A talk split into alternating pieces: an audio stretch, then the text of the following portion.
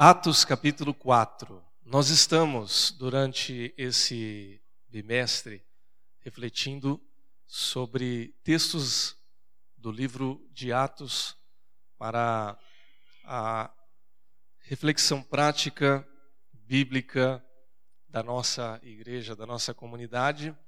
E nessa manhã nós vamos ler o texto que está no capítulo de número 4 do livro de Atos, desde o versículo 1 até o versículo de número 22.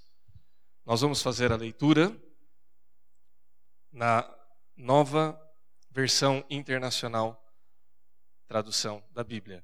Texto em Atos dos Apóstolos, capítulo 4, a partir do versículo 1, onde a palavra de Deus diz assim: Enquanto Pedro e João falavam ao povo, Chegaram os sacerdotes, o capitão da guarda do templo e os saduceus. Eles estavam muito perturbados porque os apóstolos estavam ensinando o povo e proclamando em Jesus a ressurreição dos mortos. Agarraram Pedro e João e, como já estava anoitecendo, os colocaram na prisão até o dia seguinte. Mas muitos dos que tinham ouvido a mensagem creram chegando o número dos homens que creram a perto de cinco mil. No dia seguinte, as autoridades, os líderes religiosos e os mestres da lei reuniram-se em Jerusalém. Estavam ali Anás, o sumo sacerdote, bem como Caifás, João, Alexandre e todos os que eram da família do sumo sacerdote. Mandaram trazer Pedro e João diante deles e começaram a interrogá-los. Com que poder ou em nome de quem vocês fizeram isso? Então Pedro, cheio do Espírito Santo, disse-lhes: Autoridades e líderes do povo, visto que hoje somos chamados para prestar contas de um ato de bondade em favor de um aleijado, sendo interrogados acerca de como ele foi curado, saibam os senhores e todo o povo de Israel que por meio do nome de Jesus Cristo, o Nazareno, a quem os senhores crucificaram, mas a quem Deus ressuscitou dos mortos, este homem está aí curado diante dos senhores. Este Jesus é a pedra que vocês, construtores, rejeitaram, a que se tornou a pedra angular. Não há salvação em nenhum outro, nenhum outro, pois debaixo do céu não há nenhum outro nome dado aos homens pelo qual devamos ser salvos.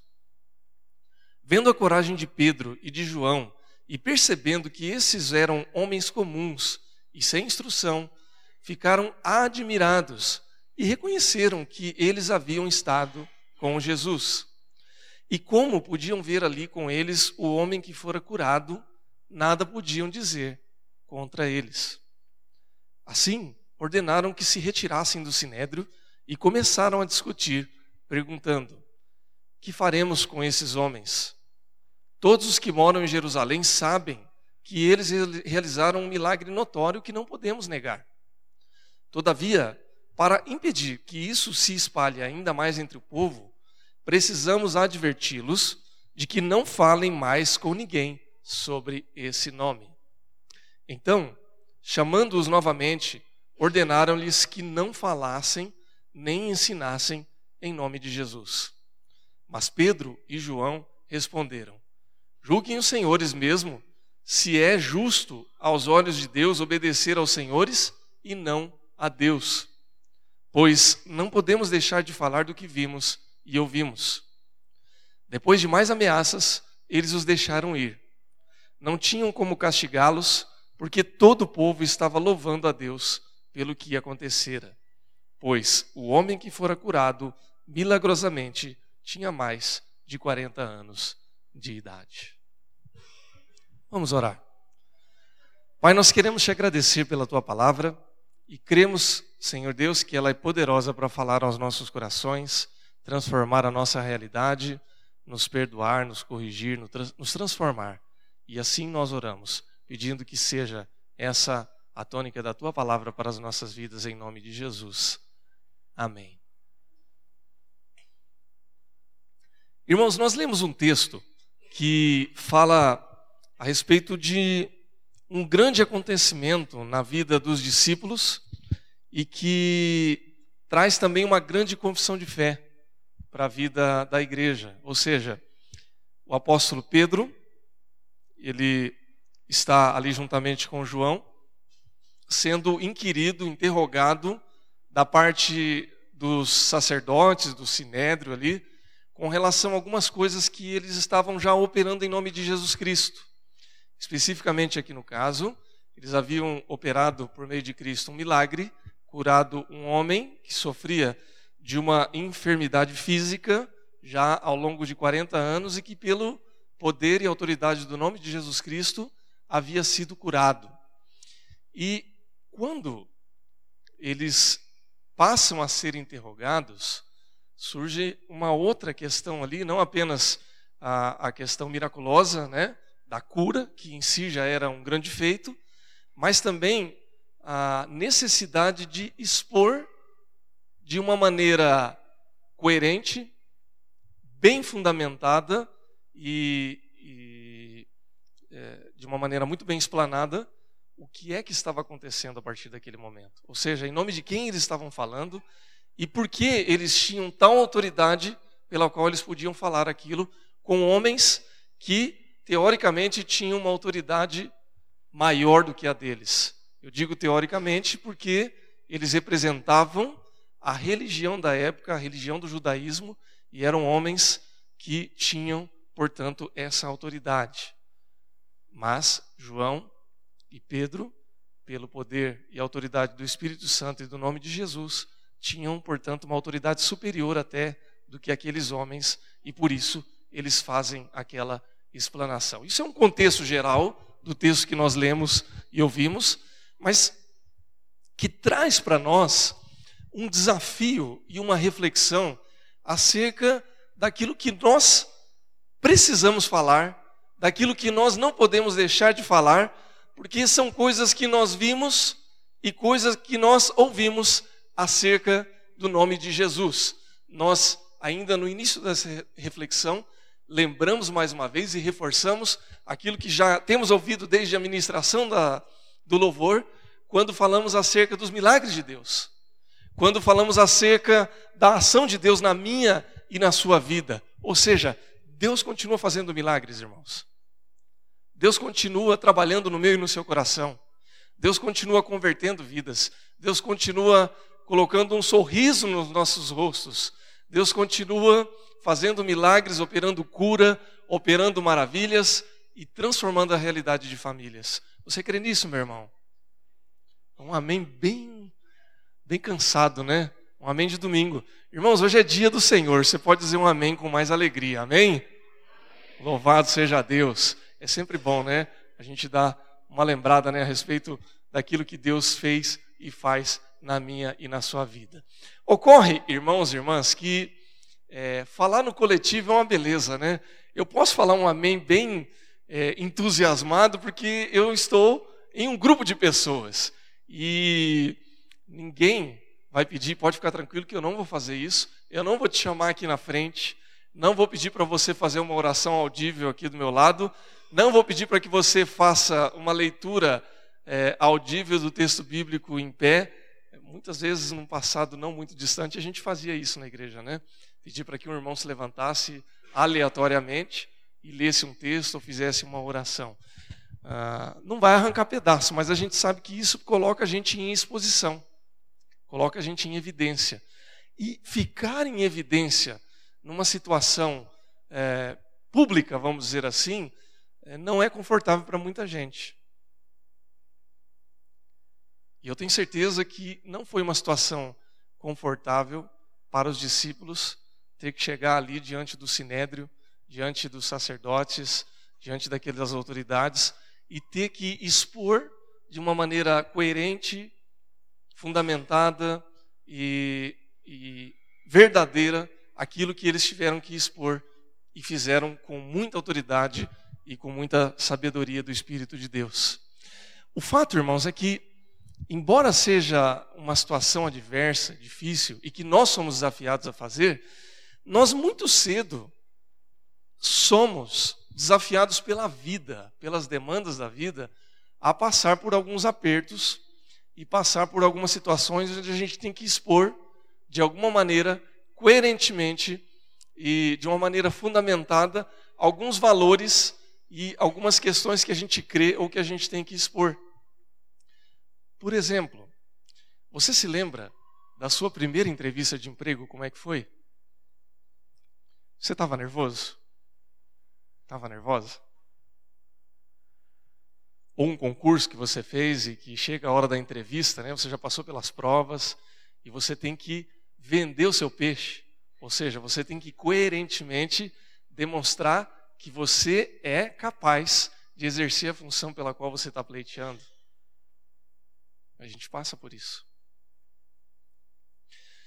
Ah, aquele jovem que tem que convencer aquela paquera que ele é o homem da vida dela, ou que ele pode se tornar o homem da vida dela, e aí então ele vai é, pedir ela em namoro. Ou, às vezes acontece o contrário, né? Às vezes é a moça que vai fazer isso, mas via de regra, ainda é o rapaz que chega e se declara e é, de alguma maneira ali com toda aquela sedução, né? Ele vai ter que convencê-la de que ele realmente é alguém que ela pode namorar, né? Eu não sei vocês, irmãos, mas eu sempre tive uma palpitação quando eu tinha que fazer isso, né? É, graças a Deus que eu estou casado há algum tempo, né? Já não tenho mais tanta necessidade de, é, de fazer isso. Eu digo tanta necessidade porque no dia a dia a gente ainda tem que reconquistar, né? É, acho que faz parte também né, do processo aí da vida do casal. Mas a gente já se sente mais seguro, né? Depois de um certo tempo. Mas a gente tem que passar por isso também. Eu acho que você teve que passar por isso em algum momento da sua vida. É assim na nossa vida. Toda situação nova, a gente tem que superar uma barreira, superar um constrangimento e de alguma forma a gente tem que, mesmo, mesmo se sentindo inseguro, mesmo com um certo temor, a gente tem que saber o que a gente está falando. A gente tem que fundamentar aquilo que a gente pensa, aquilo que a gente acredita, aquilo que a gente sente, porque em determinados momentos, em determinadas circunstâncias, isso é importante. É assim no trabalho, é assim nos relacionamentos, é assim quando você muda de cidade, muda de bairro, muda de residência, você começa ali a fazer novas amizades e a gente se expõe. A vida é um constante colocar-se em situações em que a gente tem que é, se expor e expor os nossos valores, expor as nossas ideias, expor os nossos ideais e aquilo que a gente acredita, aquilo que a gente sente, aquilo que a gente vive. Então, essa é uma necessidade da vida. E falar daquilo que a gente crê, daquilo que a gente ouve, daquilo que a gente vive como cristãos, como pessoas que nasceram de novo, como aqueles que são chamados por Cristo para proclamar o Evangelho e proclamar a salvação que há no nome do Senhor Jesus, é parte também desse chamado de Deus.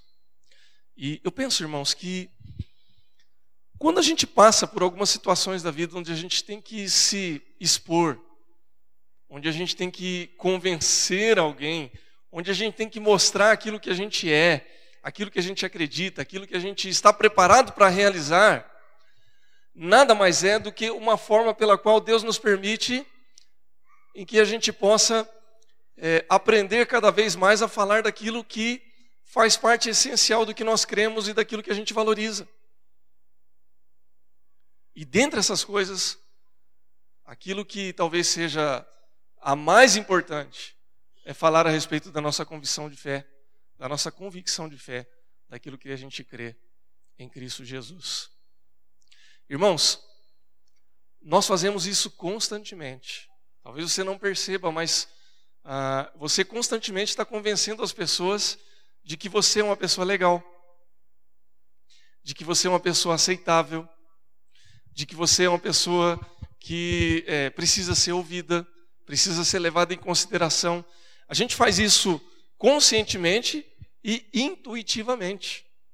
Eu faço conscientemente, por exemplo, quando eu preciso vender um projeto, quando eu preciso vender um produto, quando eu preciso vender uma ideia. Eu estou falando de vender porque no trabalho a gente faz isso constantemente.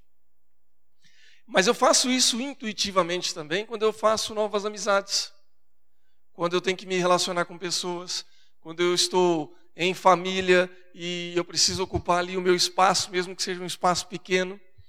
A gente faz isso. Se eu não intuitivamente, mesmo que, inconsciente, eh, mesmo que inconscientemente, eu não mostrar para as pessoas que eu sou alguém aceitável e bacana, não vou ter amigo. Se a minha é, imagem de venda, me permita usar essa expressão venda, se eu vender uma imagem muito ruim de mim mesmo, eu vou afastar as pessoas de mim. Não é verdade? Então, inconscientemente, a gente faz isso o tempo todo. Deus nos fez assim. Ele nos fez pessoas relacionais. Alguns com mais habilidade e, e desejo de se relacionar, outras um pouco menos, mas de uma maneira ou de outra nós somos assim. E aí, o maior chamado, a maior vocação, a ordem mais importante que Deus nos dá é para que nós usemos tudo isso que a gente aprende ao longo da vida, de se relacionar, de falar, de se expor, de é, apresentar uma ideia, de apresentar uma verdade, e ele diz assim: vão e façam discípulos em meu nome. E é interessante, irmãos, porque a gente entende isso como conceito, entende isso como uma ideia, mas no dia a dia por mais doloroso e difícil que seja, a gente ultrapassa uma série de barreiras que nos levam a se apresentar e se expor, como por exemplo o trabalho, como por exemplo as relações amorosas, familiares, as relações de amizade. A gente supera tantas barreiras, mas quando nós somos desafiados a pregar o Evangelho e falar das coisas que nós vimos, das coisas que nós ouvimos, nós muitas vezes recuamos um pouco. Percebem? Quando, na verdade, o desafio, a chamada, a vocação para pregar o Evangelho deveria estar no topo das nossas prioridades e do nosso dia a dia, para que a gente possa também dizer para as pessoas: olha, eu conheço um Deus todo-poderoso que foi aquele que realizou um milagre na minha vida e que transformou minha realidade e que me salvou e que abençoou minha família e que continua me abençoando hoje. E esse mesmo Deus que me abençoa é aquele que pode abençoar a sua vida também e que pode transformar a sua realidade e que pode fazer um milagre na sua família hoje, se você assim crê. É o chamado de Deus para cada um de nós. Então, meus irmãos e irmãs, nessa manhã, quando nós lemos o livro de Atos, desde o capítulo 1, versículo 1 até o versículo 22, nós nada mais estamos falando do que é, chamar mais uma vez a cada um de nós para o desafio de falarmos daquilo que Deus tem feito na minha e na sua vida, para outras pessoas. E aí, nós usamos o exemplo dos apóstolos Pedro e João para mostrar que não é nada além daquilo que é, nós não podemos fazer, ou seja, não está acima das suas forças, nem das minhas, nem acima da minha ou da sua capacidade. E eu quero mostrar isso a partir desse texto e a partir dessa reflexão em nome de Jesus. Ah, Deus nos deu uma profunda tarefa, uma tarefa urgente, que deve queimar os nossos corações todo dia, que é de falar do Evangelho de Cristo. E eu quero te desafiar em nome de Jesus para fazer isso. De que maneira? Em primeiro lugar, tendo Jesus como o centro da nossa fé e a salvação em Cristo como o centro da nossa mensagem que nós podemos extrair aqui por meio da palavra de Deus. Veja, nos versículos de números 10 ao 12, você pode retomar aí se você quiser, os discípulos dizem assim: Saibam, senhores, e todo o povo de Israel, que por meio do nome de Jesus Cristo, Nazareno, a quem os senhores crucificaram, mas a quem Deus ressuscitou dos mortos, este homem está aí curado diante dos senhores. Ele está falando do milagre que foi realizado anteriormente. E aí ele diz, no versículo 11: Este Jesus é a pedra que vocês, construtores, rejeitaram, a que se tornou a pedra angular. Não há salvação em nenhum outro, pois debaixo do céu não há nenhum outro nome dado aos homens pelo qual devamos ser salvos. Irmãos, o que os discípulos disseram aqui para aquelas autoridades, aqueles homens estudados, aqueles que conheciam a lei, foi o seguinte: Jesus Cristo é o Senhor da coisa toda. Ele é o chefe. Ele é o Salvador. Ele é aquele pelo qual nenhum outro nome, acima de todas as coisas ou abaixo de todas as coisas, merece ser citado com tanta ênfase e com tanto valor quanto o nome de Jesus. É isso que eles estavam dizendo. E dizem ainda um pouco mais: esses que vocês rejeitaram, esses que vocês levaram para a cruz, que foram, foi de fato ali a autoridade daqueles é, religiosos, esse foi crucificado, mas ele ressuscitou. E é no nome dele que nós realizamos milagres e é no nome dele que nós estamos pregando hoje. Vamos traduzir isso de uma maneira muito simples, irmãos.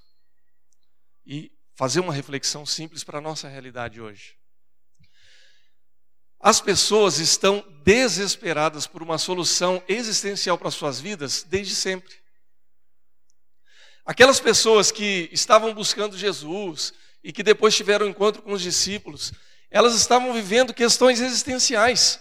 Por exemplo, a questão da cura, em última instância, é existencial. A questão da vida e da morte, em última instância, é existencial. A questão dos relacionamentos, da alegria, da felicidade, nós falamos hoje na escola dominical, por exemplo, que, é, em última instância, a mensagem dos dias de hoje é que todo mundo precisa ser feliz. Todo mundo está em busca da felicidade hoje. Agora, o que é, afinal de contas, a felicidade? Felicidade é um conceito que ela pode se multiplicar aqui em muitos ramos. Felicidade para um é ter dinheiro, felicidade para o outro é ter saúde, felicidade para o outro é comer bem, felicidade para o outro é poder viajar, Felicidade para o outro é ter família. Então, o que é felicidade nesse, nesse aspecto? É uma pergunta existencial. Agora, para todas essas perguntas, a resposta ela está centrada em um único nome, que é o Senhor Jesus Cristo. E aí, a gente vai se deparar com pessoas que estão vivendo uma série de necessidades.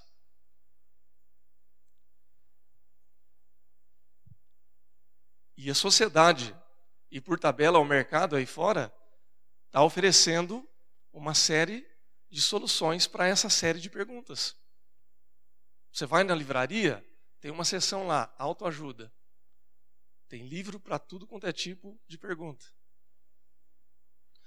Ah, você vai na, na vida lúdica, nas festas, nos bares, ah, os shows e etc., você vai ter um aspecto que pode até preencher uma necessidade lúdica da sua vida.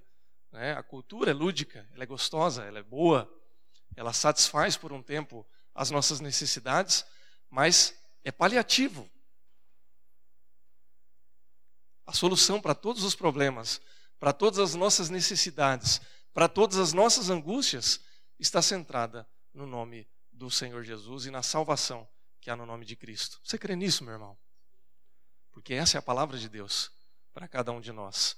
Quando os discípulos eles são inquiridos ali pelos saduceus, ou pelos sacerdotes, ou pelos mestres da lei ali, eles dão uma resposta direta e objetiva, sem rodeio, sem grandes elucubrações teológicas, embora a resposta seja profundamente teológica, mas ela é simples, ela é direta. Olha, o que nós fizemos aqui, nós fizemos em nome do Senhor Jesus. Aquele homem, ele foi restaurado na sua dignidade, no seu físico, na sua integridade, porque Jesus operou esse milagre na vida dele.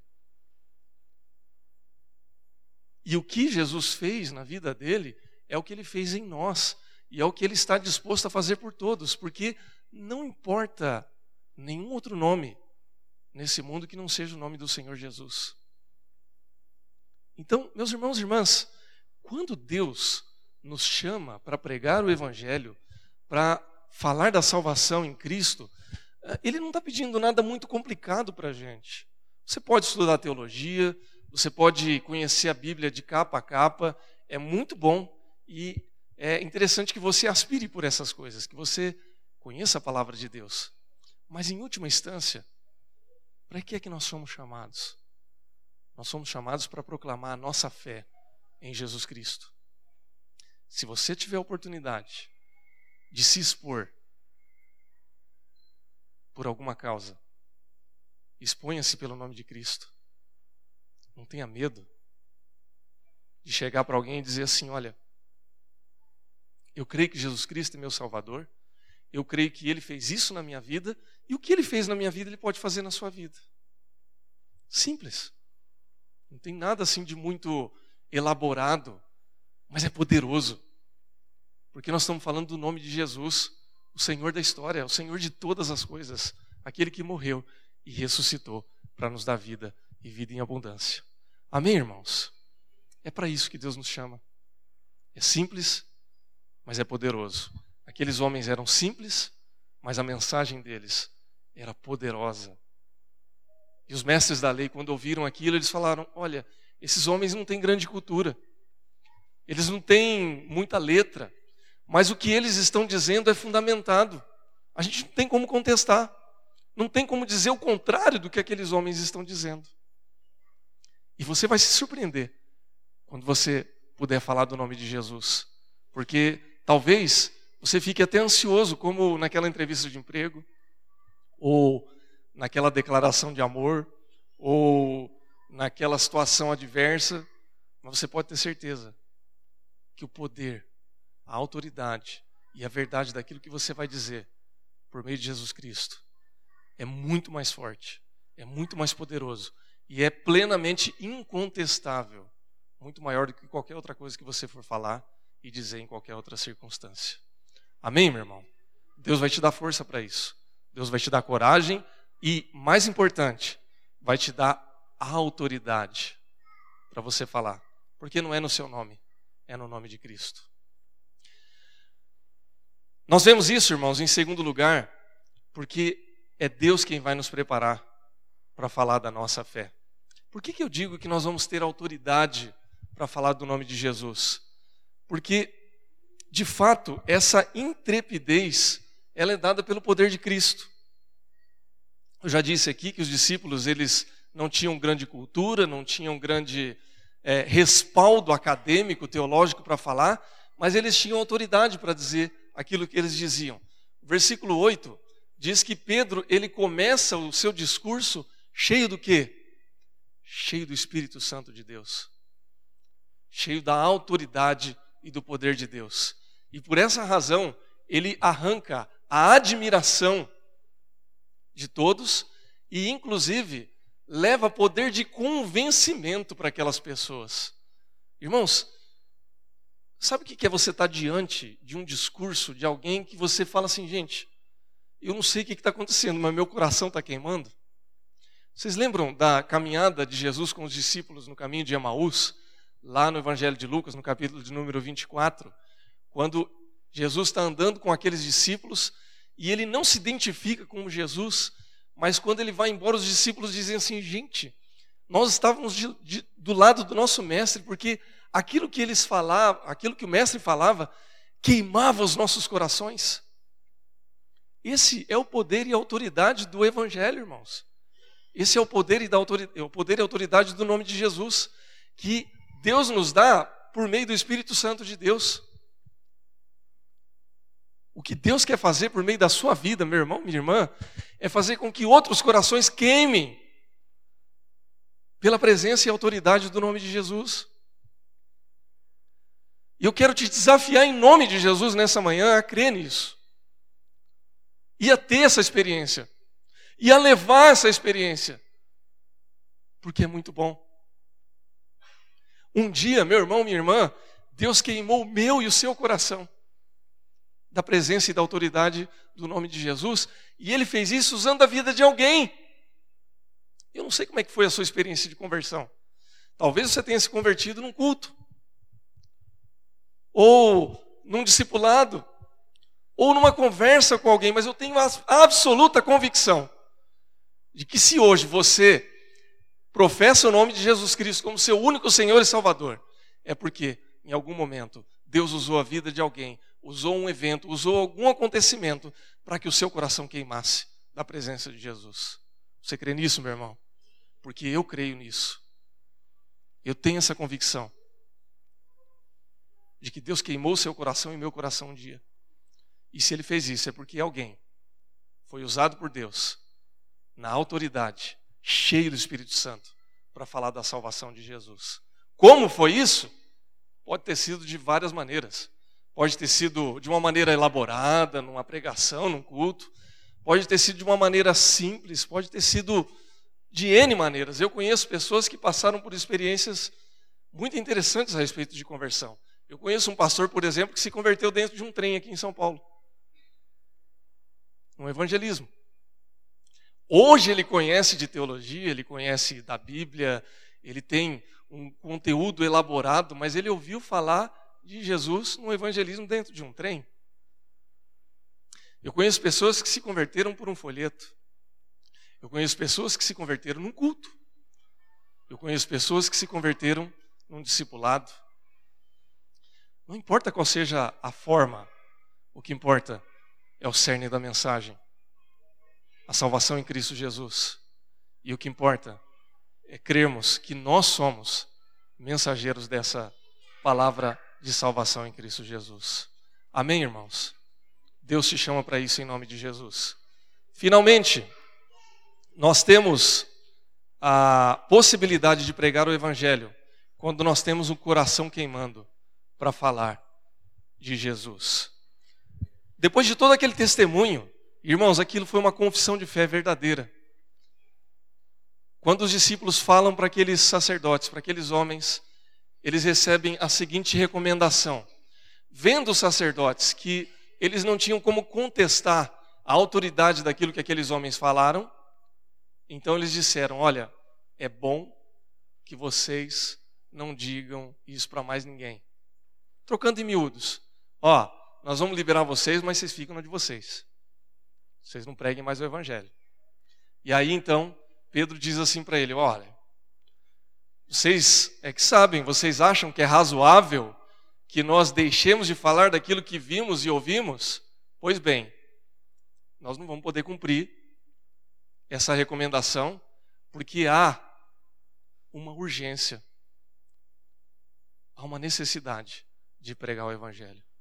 Aqueles homens, irmãos e irmãs, eles tinham o coração deles queimando por missões, queimando por evangelismo, queimando pela necessidade de falar da salvação em Cristo Jesus. E eles diziam assim: olha, não é razoável que a gente deixe de falar, mesmo que vocês digam para a gente que não, que a gente não deva pregar o Evangelho. E aí, irmãos, eu quero fazer uma pergunta para a igreja, e aí nós já estamos chegando ao encerramento dessa reflexão.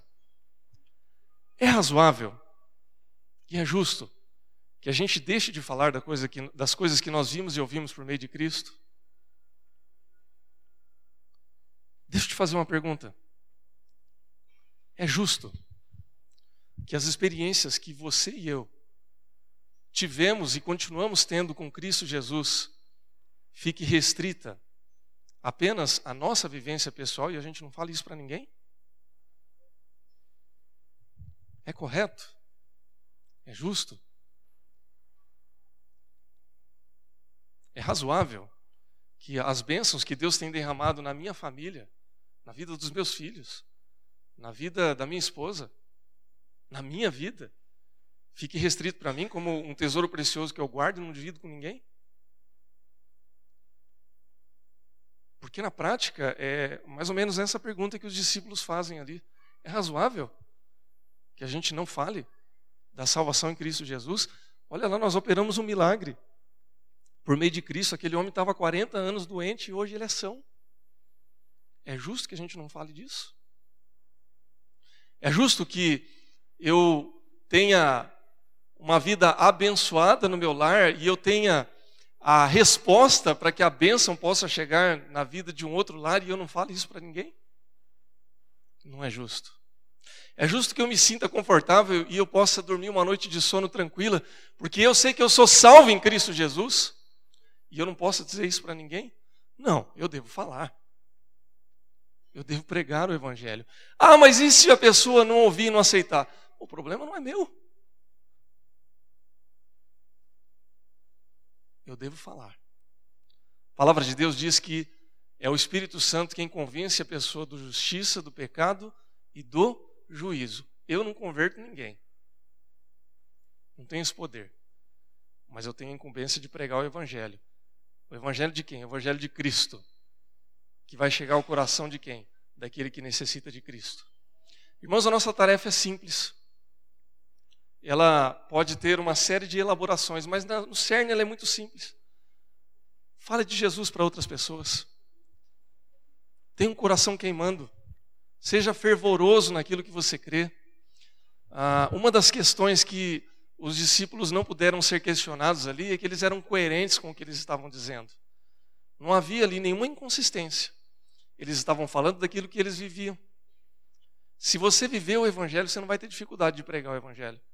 Porque as pessoas não vão ver incoerência entre o que você está falando e o que você está vivendo. Vai ser muito simples.